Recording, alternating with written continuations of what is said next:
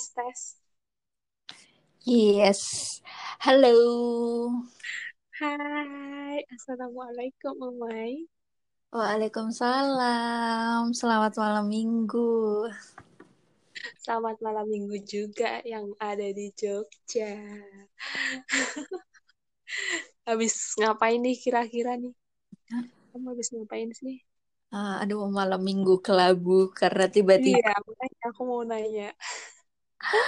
karena tiba-tiba ada link untuk rapat. Rapat kerjaan kantor karena ada klien bukan klien sih tapi um, apa ya namanya ya. Jadi kan ada mitra. Nah mitranya itu ada permintaan sesuatu gitulah. Jadi kita rapat terbatas udah kelar sih tapi cuma okay. kita alhamdulillah oke okay. um, mungkin kita butuh publish nih uh, obrolan kita kali ini udah dikasih nama namanya Obras. Obras itu adalah singkatan dari obrolan santai Umay dan Kelian. Yeay. keren kan, keren kan? Ya. Kenapa namanya Obras ya? Kemarin ada beberapa pilihan nama ya. Ada ya. yang kelabu. ya, sebenarnya aku juga bingung kenapa. Uh, maksudnya uh, dengan apa sih yang akan uh, diangkat nam maksudnya mengangkat nama apa sih pada podcast kita kali ini gitu um, kita kan bakal ngobrolin hal-hal uh, santai aja sih dan mungkin akan random gitu nah ya udah hmm. uh, simple aja dan singkat aja sih obres gitu obrolan santai benar benar benar benar um, kita juga ya semoga kita komitmen buat bikin podcast rutin setiap malam minggu ya. Insya Allah. Intinya sih sebenarnya kita ini pengen ngobrol. Tapi kalau misalkan ada yang denger ya dapat manfaat dari obrolan kita. Kalaupun misalkan nggak ada manfaatnya ya buat enjoy aja ya. Ya, nemenin kalian kalau di macet-macetan atau yang lagi pada luang gitu, nggak ada kerjaan.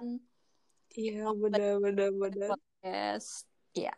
Uh -uh. Uh, makasih. Um, Iya benar-benar terima kasih. Um, terus kita kali ini mau bahas apa nih Umay? Kenalan dulu dong kita. Oh iya benar, sorry sorry sorry. Aku ingetnya udah sering teleponan sama Umay jadi kayak udah tahu satu sama lain. Padahal ini kan direkam. Mulai dari kamu dulu deh. Okay. Halo uh, kawan-kawan ya, aku nyebutnya halo kawan-kawan semua. Nama aku Umi Hairun Niswah, tapi aku lebih suka dipanggil Umay sih karena aku emang belum uh, menjadi seorang Umi gitu. Cukup singkat. Sekarang aku lagi work from home, jadi aku sekarang lagi di Jogja, tapi domisili aku di Jakarta. Gitu. Oke, giliran aku ya. Hai, Assalamualaikum semuanya. Namaku Keliani Shevira uh, biasa dipanggil Kelian, tapi kalau orang-orang rumah manggilnya Angkin. Terus kalau keponakan aku panggilnya Bia. Jadi terserah mau panggil aku apa. Terus aku sekarang buat sementara lagi tinggal di Balikpapan. Terus aku selalu pede kalau ngomong aku itu perempuan yang jago bikin bakwan. Mungkin cukup sekian. ya, lo salam kenal semuanya ya. Hmm. Ya, uh, kita malam ini bakal cerita tentang perkuliahan. Tapi sebelumnya, hmm. oh ya, uh, uh, teman-teman semua, aku sama kalian ini backgroundnya adalah kebidanan. Benar bidan ya? Ya. Biduan. Ya, kita dulu kuliah di uh, salah satu universitas negeri di Yogyakarta. Hmm. Uh, terus, oh ya, uh, sebut dong, sebut dong di mana? Oh gitu. sekarang um, peringkatnya naik soalnya nomor satu di Indonesia. Aku takut harus harus bangga dong, harus bangga. Kita alumni Universitas Gajah Mada. Tahun berapa? kita tahun masuknya tahun 2011 ya. Iya, iya. Uh, tapi tahun lulusnya duluan kalian ya. Aku masih yeah. Iya. uh, ingin menjadi tua gitu. Jadi tahun baru lulus. Hmm.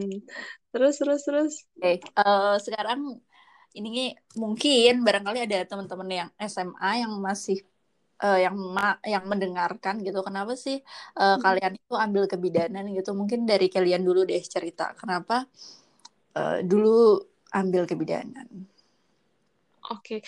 uh, mungkin aku bisa mengawalinya dengan most of people itu ngambil jurusan kebidanan karena dia ditolak jurusan kedokteran. Iya karena waktu itu iya enggak sih? ya pas awal-awal uh, kuliah itu pada tanya yang kenapa sih di kebidanan ya? Ya beberapa orang. Uh, uh, itu ya benar-benar oke. Okay, lanjutin. Uh, uh. jadi kan kebanyakan orang itu uh, ditolak jurusan kedokteran. Nah, kalau aku pribadi itu aku emang waktu itu uh, iya, aku korban salah satu korbannya. Bukan sih, aku waktu itu uh, ambil daftar uh, yang pertama harapan pertama itu aku ambil akpol terus harapan kedua aku uh, SBMPTN-nya ambil kedokteran nah terus uh, udah nih cobain cobain akpol itu alhamdulillah sempat nyampe uh, itu sih uh, beberapa tahap ya. Tapi habis itu nggak uh, lanjut lagi aku mulai mikir buat ya udah cari univ. Univnya aku ya maunya kedokteran dulu.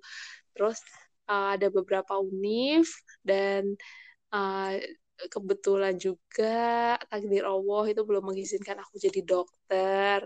Terus uh, dari Abi ketika aku ketika aku udah mulai hopeless tuh dulu almarhum abiku tuh bilang ini UGM nih buka kebidanan. Sama kok aku kan soalnya kan kalau di rumah kan suka ngobat-ngobatin orang sakit ya kayak misalkan hmm. ada iya soal abiku dulu apa tuh namanya sempat punya luka apa punya luka di badannya terus aku yang rawat beberapa lama terus adikku juga gitu. Aku emang dari dulu kecil suka ngobatin orang-orang. Jadi emang arahnya seneng yang kayak gitu dulu. Okay. Abi bilang ya uh -uh, Abi bilang ini ada kebidanan sama kok nanti juga nolongin orang sakit juga terus juga di rumah sakit juga gitu.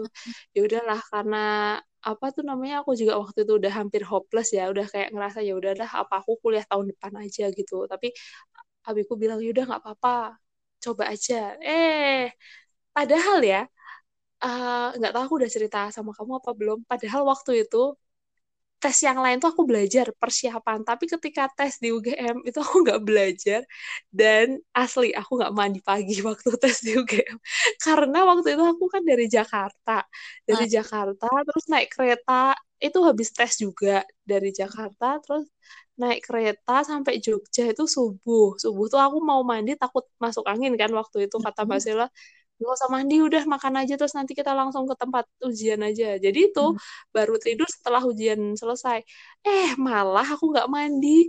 Malah keterima aku juga nggak tahu. Apakah ini tips? Iya mungkin ya. Salah satu tips biar kamu lolos ujian masuk PTN nggak usah mandi jadi itu maksudnya uh, lu bau samping-samping lu terus uh, kebauan biar mereka nggak ya, apa ya. ya. Okay. itu sih sekilas cerita soal kenapa aku dulu ambil kuliah D4 kebidanan. Kalau kamu gimana? Oke, okay. aku tidak ada uh, apa ya cita-cita sama sekali di kebidanan gitu. Hmm. Jadi gini, aku habis uh, lulus, habis itu um, sempat daftar di universitas swasta. Hmm. Ambil apa tuh dulu? Uh, dulu psikolog. Kenapa aku ambil hmm. Karena aku berpikir uh, kayaknya di masa depan banyak orang yang akan ada logis ya karena uh, tuntutan apa pun lah pekerjaan atau apa gitu. Oke, okay. uh, eh, udah aku hmm, nah, yeah, yeah. nah, abis itu psikolog uh, di UAD ya aku bilang ya nah terus aku dibilang kalau bisa jangan ini deh jangan apa namanya hmm, psikolog kamu coba da- terus aku daftar lagi untuk eh, apa namanya eh, prodinya itu kayak bukan bukan apoteker apotek yang pertama apoteker yang kedua kesmas kan ada dua pilihan yang pakai rapot itu oke Eh, pendaftaran kedua aku keterima di kesehatan masyarakat udah ya udah aku kan lebih memilih em, ininya psikolognya udah sempat masukin duit nah Hmm. aku ingat banget pas prom night eh, anak eh, sama-sama SMA Prom night. Iya, ya, pas SMA. Ditanyain sama gurunya kan, udah keterima di mana gitu kan. Beberapa orang kan udah keterima lewat SBM, PTN undangan. Hmm. Di UAD Bu, jurusan ini aku kan bilang gitu. Terus gurunya tuh bilang gini, "Oh, di Hmm. Unpad kayak gitu." Lah, kok Unpad Bu gitu? Lah, kok Unpad Bu? Aku bilang gitu. Terus ibunya bilang, "Iya, kan Universitas Pak Ahmad Dahlan gitu." Oh, oke. Aku aku ketawa aja. Eh, kan UGM Aku baru dengar. kan UGM juga gitu. Hmm. Ah, kok bisa UGM Bu? Universitas Gambar Matahari gitu. ya mungkin terselip doa kali ya. Iya iya iya benar-benar gokil sih itu guru. Ya udah.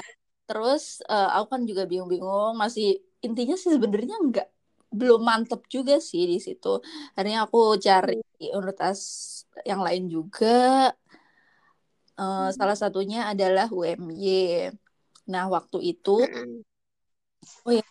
Waktu itu UMY itu aku oh baru cari infonya, baru cari info aku mau sebenarnya sih yang aku inginin banget itu adalah kedokteran gigi. Hmm. Eh, aku nah hari Sabtu itu adalah hari terakhir eh, Hmm. ujian. Eh sorry hari terakhir pendaftaran, sedangkan eh, hari Seninnya itu adalah pengumuman di UGM. Ya aku ikut Hmm. itu juga cuman ya udahlah aku nyoba-nyoba aja ya nggak belajar juga oke nah terus aku aku juga sempat sebelum aku eh, mau daftar ke UMY karena UMY kan ya lumayan lah ya duitnya Iya. Hmm. aku sempat ke psikolog nanya ngapain ya? nanya saking bingungnya gitu loh. Saking udah aku sempat ke psikolog kan. Tapi aku aku berangkat sendiri ke psikolog. Ya udah ke rumah sakit umum daerah di sini daerah sini. Oke Hmm. sebenarnya kalau ternyata datang ke psikolog itu dia enggak memberikan apa ya sebaiknya kamu di Kesimpulan. sini ya sebaiknya kamu di sini gitu enggak tapi dia mengembalikan ke kita sih kamu lebih mantepnya ke mana kayak gitu karena Oh. aku kan udah mepet juga. Kalau aku mau Mm-mm. dites sama dia, maksudnya eh, aku pas di prodi apa, itu kurang tepat gitu loh, karena itu udah mepet banget gitu. Ya udah aku dibilang, ya udah kamu mantepnya di mana? Kalau Hmm. Coba dipikir-pikir lagi intinya gitu kan. Hmm. Akhirnya Hmm. ya itulah di kebidanan. Selain itu juga Iya. ya udahlah budeku juga bidan kayak gitu mikir. Hmm. Hmm. Iya benar-benar benar. Hmm. Jadi sebenarnya kita bisa simpulin kalau ya honestly emang bukan pilihan pertama, emang gitu kan ya. Nah, sekarang pertanyaannya, nyesel nggak kamu kuliah di kebidanan UGM? Coba. Enggak sih. Karena Enggak ya? nih, karena kalau kita belajar, apalagi kita wanita ya, belajar kebidanan itu eh, mempelajari diri kita sendiri gitu. Dan Hmm. karena dia kan mempelajari siklus kebidanan itu mempelajari siklus hidup dari ya dari bayi kemudian sampai Hmm. lansia gitu. Walaupun Iya. sekarang aku tidak mempraktekannya, tapi Hmm. eh, paling enggak aku tahu ilmunya gitu dan eh bisa memberikan edukasi gitu walaupun nggak Hmm.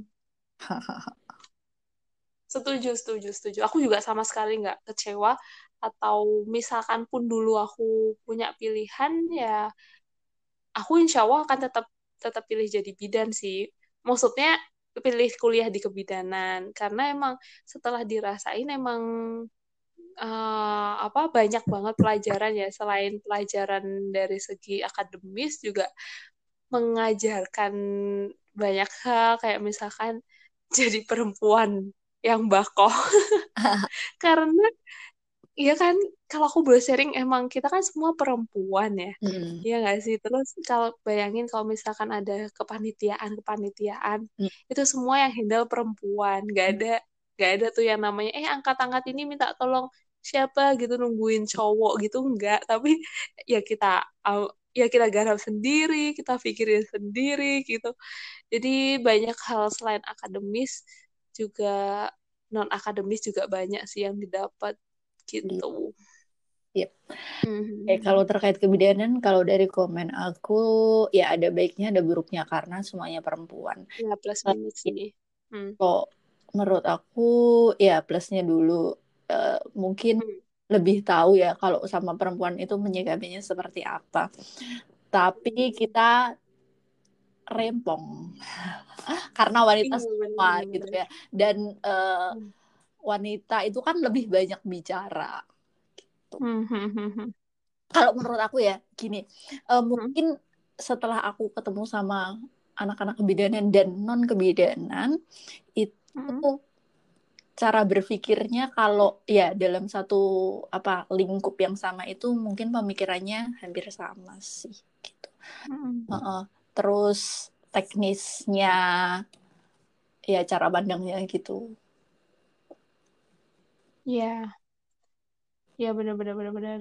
Juga kan kita kan empat tahun bersama ya nggak sih? Hmm. Kalau mungkin orang-orang lain kuliah uh, apa tuh namanya bisa ganti-ganti temen ya kan kayak kalau misalkan di kuliah yang yeah. kemarin di kuliah yang bukan bidan kita ganti-ganti temen kan setiap uh, kelas kan bahkan setiap mata kuliah tuh beda temen gitu tapi kalau misalkan di waktu kita jadi apa mahasiswa bidan di UGM itu yang empat tahun itu ya itu itu aja. Jadi bahkan ya aku tuh sampai kayak nggak punya effort buat dandan karena ya udah sih mereka doang gitu. Yes. Terus iya kan iya kan. Terus kayak kayak uh, apa tuh namanya? Ya tapi itu yang bikin sekarang aku ngerasain banget kekeluargaannya kental banget sih daripada waktu aku kuliah di tempat yang lain ini gitu Oke. Hmm. Uh, Oke, okay. uh, cerita tentang kuliahnya nih. Jadi hmm. dulu kita kuliah kuliah kita di empat ya, jadi delapan semester. Kemudian uh, kuliahnya kita menggunakan sistem apa ya blok ya. Jadi tiap semester itu udah ada kurikulumnya. Jadi kita tidak hmm. tidak memilih mata pelajaran. Ya, kita tidak memilih mata pelajaran. Hmm. Blok abis itu setiap semesternya ada praktek. Ya hampir ada praktek. Yang nggak ada tuh cuman semester 8 deh kalau seingat aku. Ada praktek Benar -benar. praktek ke tempat ke klinik atau ke rumah sakit mm -mm. tuh atau ke komunitas ya? Iya terus uh, hal ini yang menyebabkan uh, anak-anak bidan ini terkungkung sih kalau menurut aku pas semester awal ya. Terkungkung kita ya udah temennya tuh kita sendiri gitu. Kita juga nggak punya waktu atau ya ya mungkin nggak nggak punya waktu ya untuk uh, bisa ikut UKM atau gimana gitulah. Untuk ikut nah tapi seiring berjalannya waktu kita uh, karena di empat ada KKN kalau hmm. kalau dari aku sih itu udah mulai terbuka. Terus ada kepanitiaan kepanitiaan apa ya tingkat universitas, tingkat uh, iya, iya. apa um, sekolah vokasi itu udah mulai ikut gitu. Hmm. Iya, sorry aku potong. Jadi emang hmm. kita tuh uh, walaupun bidan itu waktu zaman kita masuknya ke sekolah vokasi ya. Jadi kan dulu kan ada uh, rancangan World Class University. Jadi semua jalur D3 di fakultas semua di UGM itu dijadikan satu oleh namanya sekolah vokasi itu sama juga sih kayak di UI gitu juga. Nah, terus walau tapi karena kita D4 iya kan jadi kan kuliahnya empat tahun nah kita dapat tuh uh, apa KKN ya hmm. kalau misalkan yang D3 lain kan nggak ada KKN ya.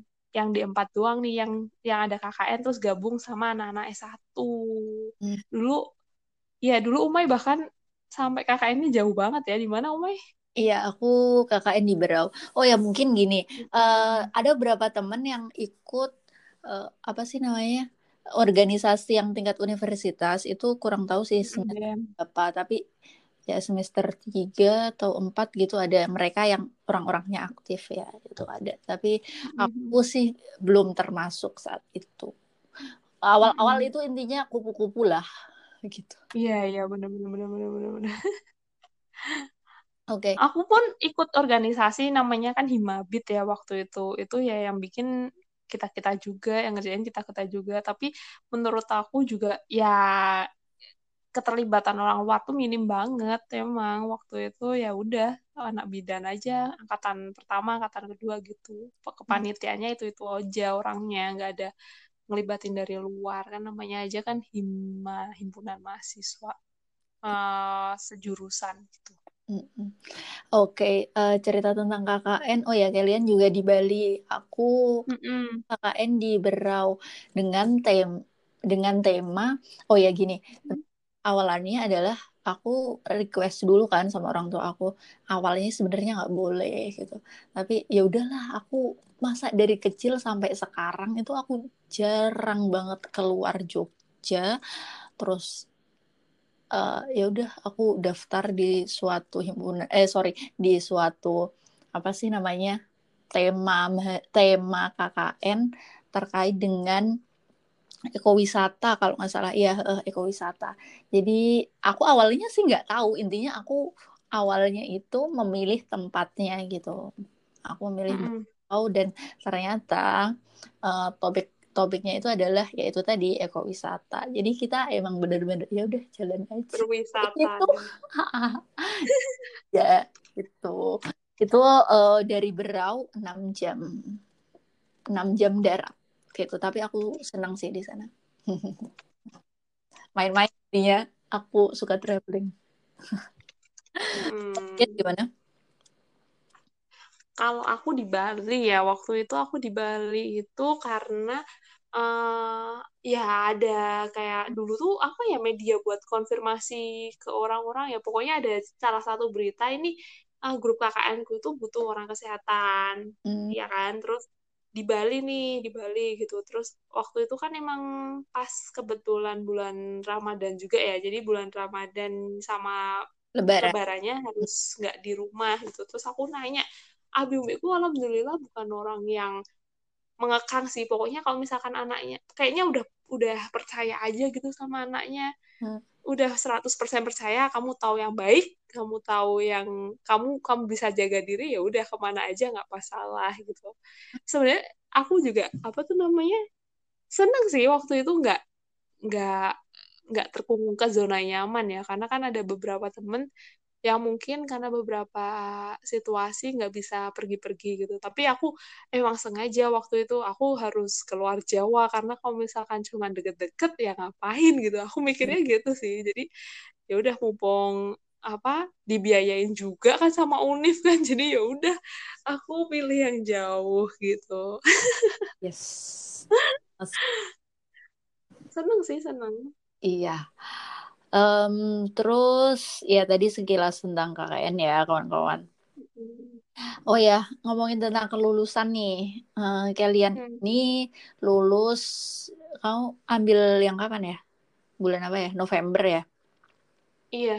Iya uh, November itu cuma dua orang. Eh, sebenarnya udah ada beberapa yang uh, yud, bukan yudisium sih, udah ada beberapa yang lulus skripsi. Empat, empat, empat orang lulus skripsi tapi karena ada saudara dan dia yang memilih untuk ikut wisuda itu baru dua orang. Nah, dua orang hmm. berikutnya itu ikut tahun selanjutnya gitu. Hmm. Nah, aku saat itu oh ya masih ada kegiatan aku kebetulan ikut PK. Turki nggak sih? Kenapa? I, itu Kamu itu, iya itu salah satunya. Jadi Um, aku ikut PKM dan alhamdulillah menang, eh bisa masuk ke PIMNAS dan alhamdulillah menang. Sampai nasional. Iya. Uh, terus kita ada ikut conference gitu karena ya menghadiahi diri sendiri dan kawan-kawan sih. Kita sempat ikut conference dan liburan bareng gitu. Jadi yeah, kan untuk telat wisuda. gitu deh. Gak apa-apa, kan alasannya berbobot. Iya. Bersyukur. ya. Iya kan. Itu sih uh, yang tentang kelulusan. Oh ya, kita jadi karena di empat jadi ada tugas akhir saat semester enam juga sama mm -mm. gitu. Nah, mm. terus abis lulus ngapain nih? Oh ya, uh, saat itu ya teman-teman. uh, itu kan dari pihak atas atau pemerintah itu belum ada regi sorry sorry tes uh, sertifikasi untuk uh, kebidan di empat kebidanan jadi waktu itu kita mm. belum bisa praktek atau kita mm. belum mendapatkan pemutihan STR gitu mm. uh, nah setelah lulus itu kita juga maka belum bisa praktek nah dari kalian dulu nih cerita apa sih yang kamu lakukan setelah lulus mm. Ya, jadi kalau misalkan mungkin buat pengetahuan, jadi waktu zaman kita itu emang sertifikasi kompetensi atau namanya uji kompetensi, UKOM, uji kompetensi kebidanan, mm -hmm. itu semua profesi itu harus punya itu kalau mau praktek kayak misalkan psikolog, dokter, yep. gitu notaris, pokoknya profesi uh, beberapa macam profesi itu harus butuh UKOM dulu buat bisa praktek. Nah, kebetulan kita itu waktu dulu uh, terhambat regulasi atas gitu. Jadi karena D4 itu um, belum belum banyak kali ya atau uh, apa regulasinya tuh jadi iya. acak kadul gitu loh. Jadi kita belum punya sertifikasinya. Kalau dari universitas lain yang punya D4, mereka uh, mahasiswanya diukomin dulu waktu mereka lulus D3 terus habis itu ujian di ujian lagi gitu. Kalau misalkan nanti ada D4 apa UKOM D4 gitu. Tapi univ kita itu nggak ngikutin kita UKOM waktu D3 gitu. Jadi ya kita mau nggak mau harus tunggu uh, apa sertifik sertifikat untuk ST. registrasi bidan dulu STR bener gitu. Nah di masa-masa itu aku dulu sempat ditanya sih kamu kalau misalkan uh, apa lulus tapi belum ukom belum ada gambaran ukom kamu emang mau kayak mana gitu. Tapi aku dengan banyak pertimbangan ya emang paling pertimbangan paling besar karena yang pertama emang biaya ya. Okay. karena kalau misalkan apa aku tetap stay di Jogja gitu terus maksudnya tetap melanjut kuliah itu kan bayar ya masih bayar semester ya. Jadi uh, aku ngerasa ya nggak enak hati aja ya sama orang tua waktu itu aku mikirnya itu. Terus yang kedua aku alhamdulillah udah dapat kerjaan. Jadi habis lulus banget habis lulus banget tuh besoknya aku langsung kerja gitu. Jadi walaupun bukan di bidang kebidanan ya. Jadi emang waktu itu aku Halo pun me yeah. mengiyakan tawaran kerja Sorry, itu ya karena mm karena emang belum ada STR-nya ya udah terus aku nyambi kerja dulu di tempat hmm. lain gitu. Waktu itu uh, kalian kerja hmm. apa? Nah, mungkin aku bisa share ya. Jadi aku tuh orang yang suka mencoba sesuatu. Pas zaman-zaman kuliah, aku udah mulai kerja jadi freelance guru guru sains TK namanya. Ya adalah nggak usah disebut lah. Aku salah satu TK yang lumayan benefit lah di Jogja. Itu aku freelance guru di situ. Kayak seminggu cuma tiga kali gitu. Terus lama kelamaan aku bisa seminggu lima kali hmm. gitu sampai karena banyak ya karena banyak apa kelas yang harus diisi dan pengajarnya juga belum cukup banyak. Jadi aku lumayan sering kepake sih dulu. Terus habis itu waktu apa kebetulan banget waktu mau aku aku mau lulus itu uh, PIC di tempatku itu yang ngurusin sains ini dia mau nikah jadi harus resign. Nah terus uh, akhirnya dia nyari penggantinya kan terus uh, aku bilang tapi aku belum lulus miss gitu ya udahlah nggak apa-apa yang penting kamu apa tuh namanya udah di sini dulu aja gantiin gantiin aku. Tapi nanti jasanya SMA dong miss.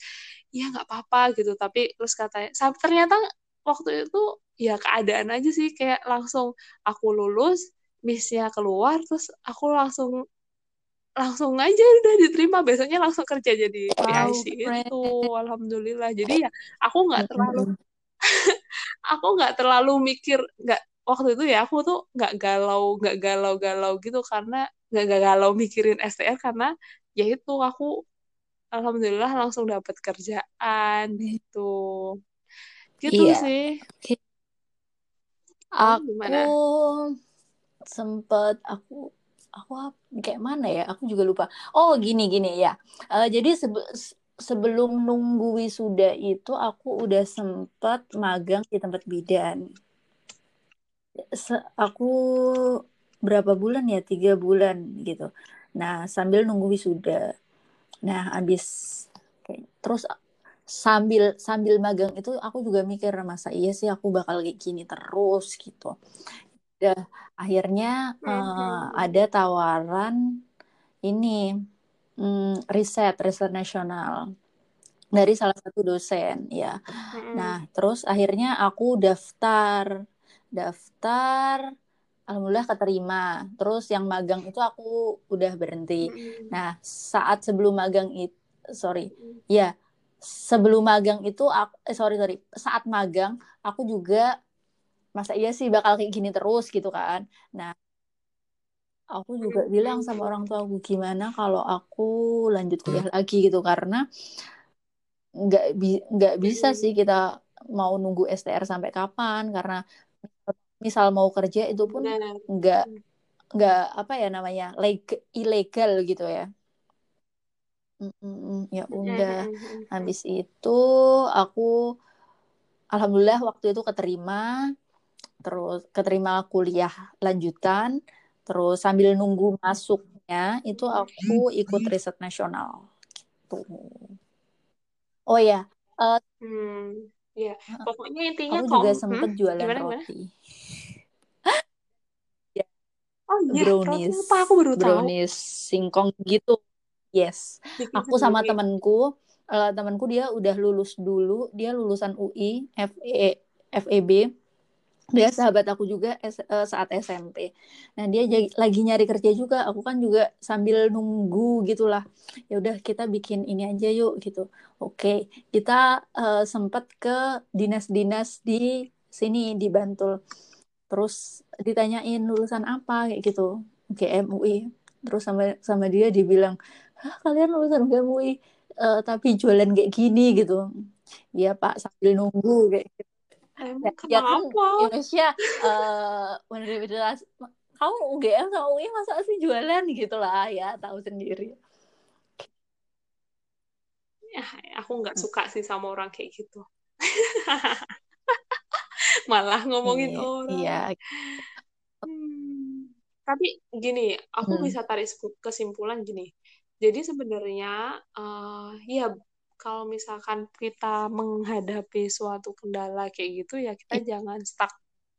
Ya udah pasrah gitu. Maksudnya ya udah nggak ngapa-ngapain sampai nunggu STR itu apa ada kabarnya gitu.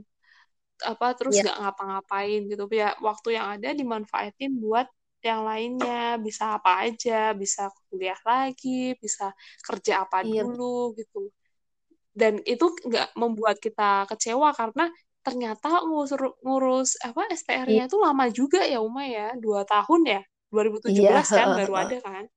Ya kamu dua tahun aku ya hampir dua tahun sih. Waktu itu kalau nggak iya kan? Iya. Oke okay, uh, eh, closing statement dong kakak. Oh ya uh, teman-teman ya closing statement dulu hmm. um, closing statement ya. Oke, okay. hmm, pokoknya tetap stay tune sama platform obras ini karena next kita akan ngobrolin seputar ya kehidupan sehari-hari kita sebagai orang yang pernah mengalami beberapa hal dan bertemu beberapa orang. Aku intinya buat temen-temen yang mungkin lagi menemui apa suatu proses memilih proses memilih misalkan memilih universitas gitu uh, aku saranin buat banyak-banyak uh, research terutama tanya ke orang yang udah pernah ngalamin gitu. Itu akan bantu selain selain istiharoh ya sama diskusi tapi aku rasa kalau misalkan tanya sama orang yang udah pernah pengalaman sebelumnya kayak kakak tingkatnya cari-cari orang yang udah pernah kuliah di sana itu lebih bagus sih punya gambaran yang lebih Iya. jelas gitu Oke, Itu kalau dari dari aku. aku, eh, tadi kalian kan tentang pembelian uni- universitas ya. Kalau aku lebih ke yang terakhirnya aja ya tadi ya.